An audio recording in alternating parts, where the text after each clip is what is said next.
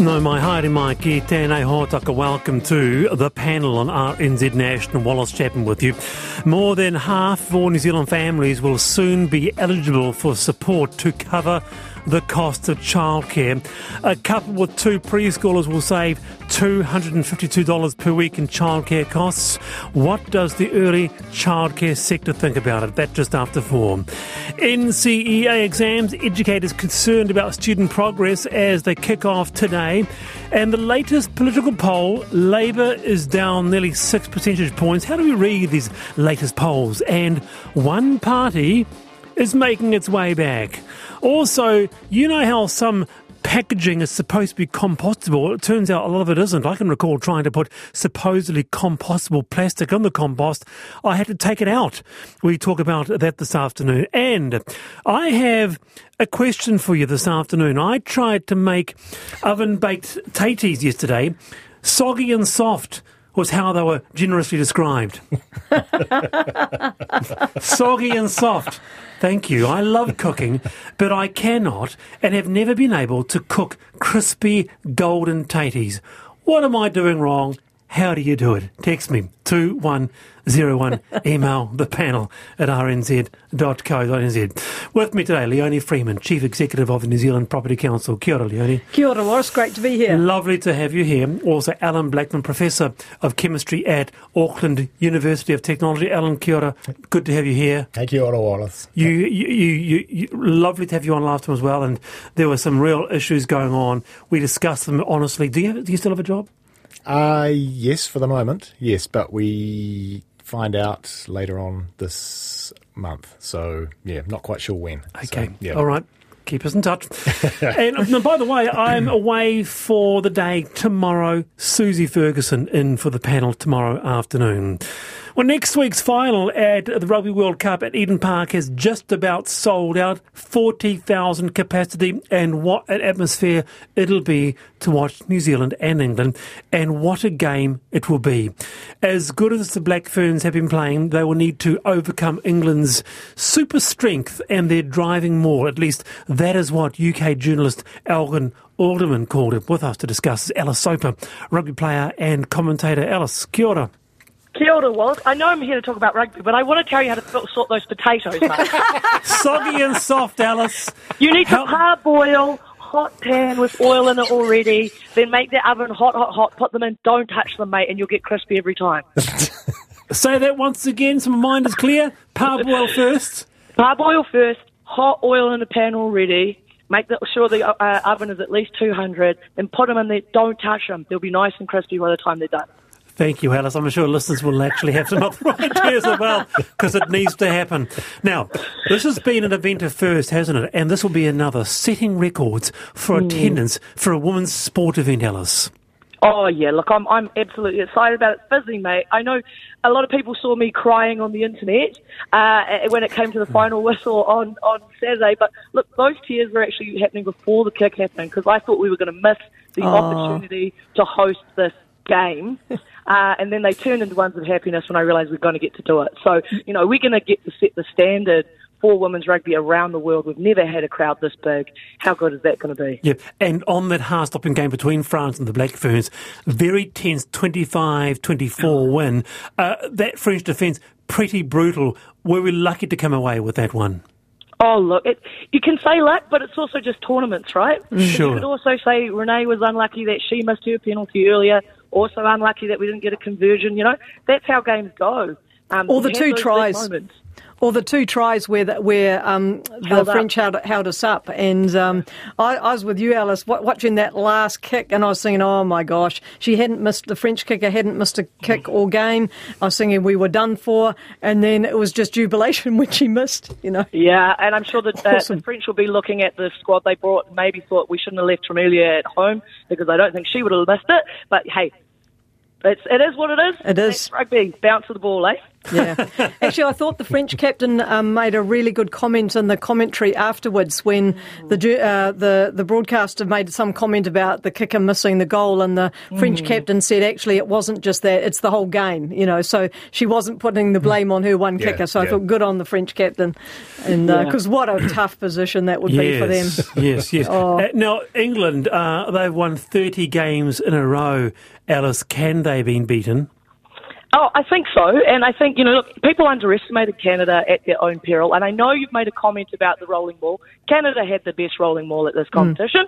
And they showed that again on Saturday. They also showed how you can, you know, take them on. We had a very physical defence from France over the weekend. We will have the same from England. But we're going to have, you know, on Saturday we saw both in the Canada-England game and then in the New Zealand-France. Now it's going to be that contrast in style, the traditional play of England versus the beautiful chaos of New Zealand, and so it's going to be all on. Mind you, the English scored that amazing try against Canada. That was a 90-minute. Boy, she was quick. Whoa, that was a fabulous try. Now, because England, I mean, the last time we played them, it was 56-15 and 43-12 to England. Are we a totally different team from then? Oh, we are from the top down. I mean, and I will never go past the story without continuing to underline that unless Te Kuranata Arangamati had spoke out when she did, we would not be in this final this week. We needed that reset that came with the coaches, that came with the culture, that's come with the way that this team has come together, and that's why we're seeing them play with an expression that we haven't seen in a long time. We were still stuck in 2015 style rugby back in 2021 when we lost those two. So this is a whole new reset. We're playing beautiful New Zealand style rugby, and it's going to be an exciting thing to see. Yeah, captain says hats off to the French captain, total class after the game. Thank you for mentioning that. Yeah, and just you keep going. I'll just say the same with Sophie de Goody as well. She was all class. That was the Canadian captain. Yeah. I know that someone tried to bait her kind of with a referee's comment and didn't take that at all and had nothing with praise. I think we've seen that across the board actually, just the class that these women are off the field as well as on. Yeah, and I tell you one thing I was noticing with all the games, and particularly with the Kiwi team, is they're all smiling. You know, when they're singing that national anthem, you know, like with the guys, they're standing there and staunch and, all that sort of thing. The women, they're standing there strong, but they are smiling. You know, it's just fantastic. It just sends goosebumps. Well, it doesn't really. Yeah. Because Alice, Leonie speaks of something that we have heard around, that they bought a different, different wairua to the game of rugby that people are experiencing, I guess, for the first time. Yeah, look, I think I've spoken on this for a while, Wallace. It's that relational reset opportunity that we have. But I think also it's a way to reconnect back to our communities. We've lost that during the professional era. Right. People are tangible.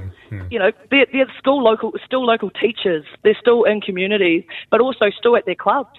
And so we know our girls, and we get excited for them because we know how much they've given. But aside from that too, it's the broadening of who rugby is for. You know, we've said for a long time that it's New Zealand's game. Well, it's been New Zealand's men's game, but now we're seeing it actually all a range of different people play it. And for me personally, someone that's played for 20 years, someone that's had my beautiful rugby mums that brought me in, this is a moment of celebration for all of us, eh? It's not just those on the field. It's all of us that get to stand in the stands and say, yeah, we knew we were this good, but now you all get to come and join us. Yeah. And there's going to be 40,000 people screaming themselves. Just amazing, isn't it? Yeah. So I think England's got an uphill battle in that respect. Yeah. I just want to add that, you know, I did play rugby many years ago for a little bit. Yeah, I did. Yeah. I did. Long time ago, Alice. And, you know, obviously I didn't get any call up to the Black Ferns, but, you know, I love my rugby from years ago. In fact, I used to play in the under-11 West Auckland Boys Rugby League team. How about that? Because there was no girls. Who else might know you, but there you go. No, it's okay. I don't think anybody will know me, Alice. But, you know, I did like my rugby, and I used to play with the boys. Good on you. Hey, Alice, always a pleasure to have you on the program. Kia ora. Thanks for your time today. And thanks for the potato tip too. Yeah. You'll have to report back. Soggy and sad. No more for Wallace. And by the way, gosh, a huge response to this. So 4:25, we're going to get someone to tell me how to do a 180 on how I cook potatoes, from being soggy and soft to being how you're all describing them. Here we are. Here's one.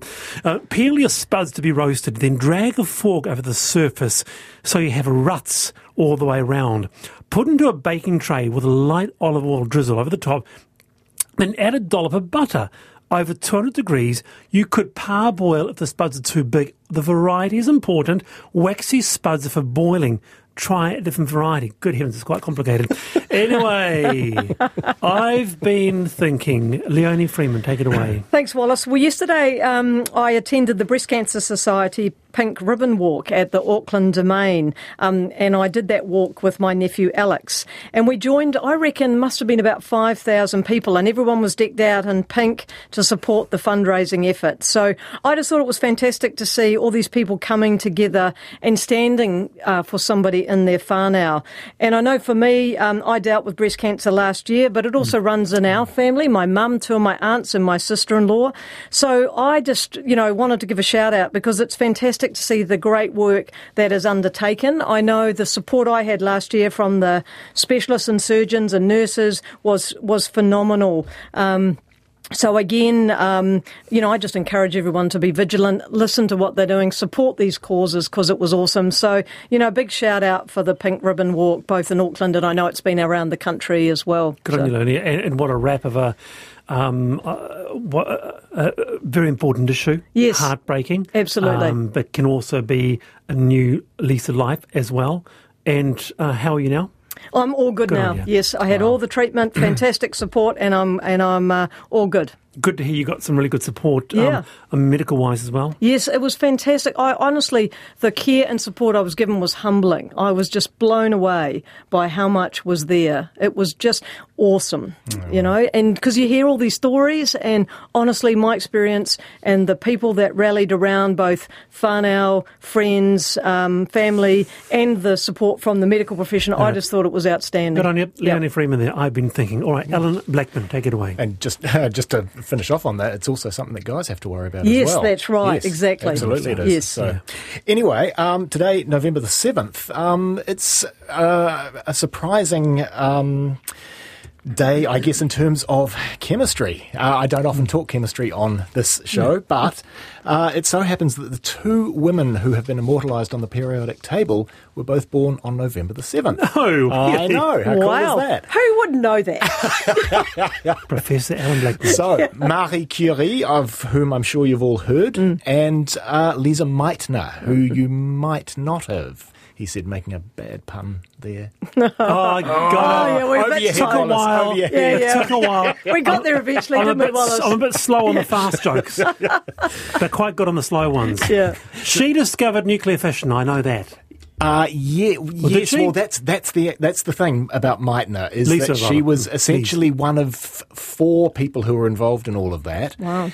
But she didn't get the Nobel Prize for it. Only one of them got the Nobel Prize. Wow. Okay, and that was a guy by the name of Otto Hahn. Yeah. And so she was collaborating with him, a guy Strassman, and her nephew, I think, Frisch, Otto Frisch.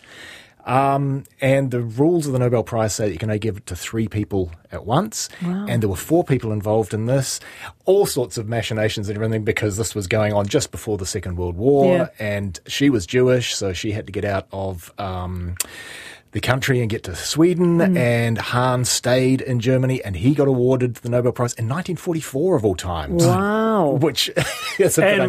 Marie, where to start with her extraordinary achievements? Where to start? Yep. I mean, developing mobile radiography units is just one of a large... Yep. Yep. She's extraordinary person. Amazing. And the first person to win two Nobel Prizes, the only person to win Nobel Prizes in physics and chemistry and in different disciplines. So in different scientific disciplines. Yeah. So she's still the only one that's done that. So two brilliant female chemists and... one, well known. The second one should be more widely known. Kia ora, Allan. Thanks for raising. Yeah. You're on the panel with me, Wallace Chapman, Allan Blackman and Leonie Freeman with me today. Lots to discuss today, including how to cook crispy golden potatoes. 425.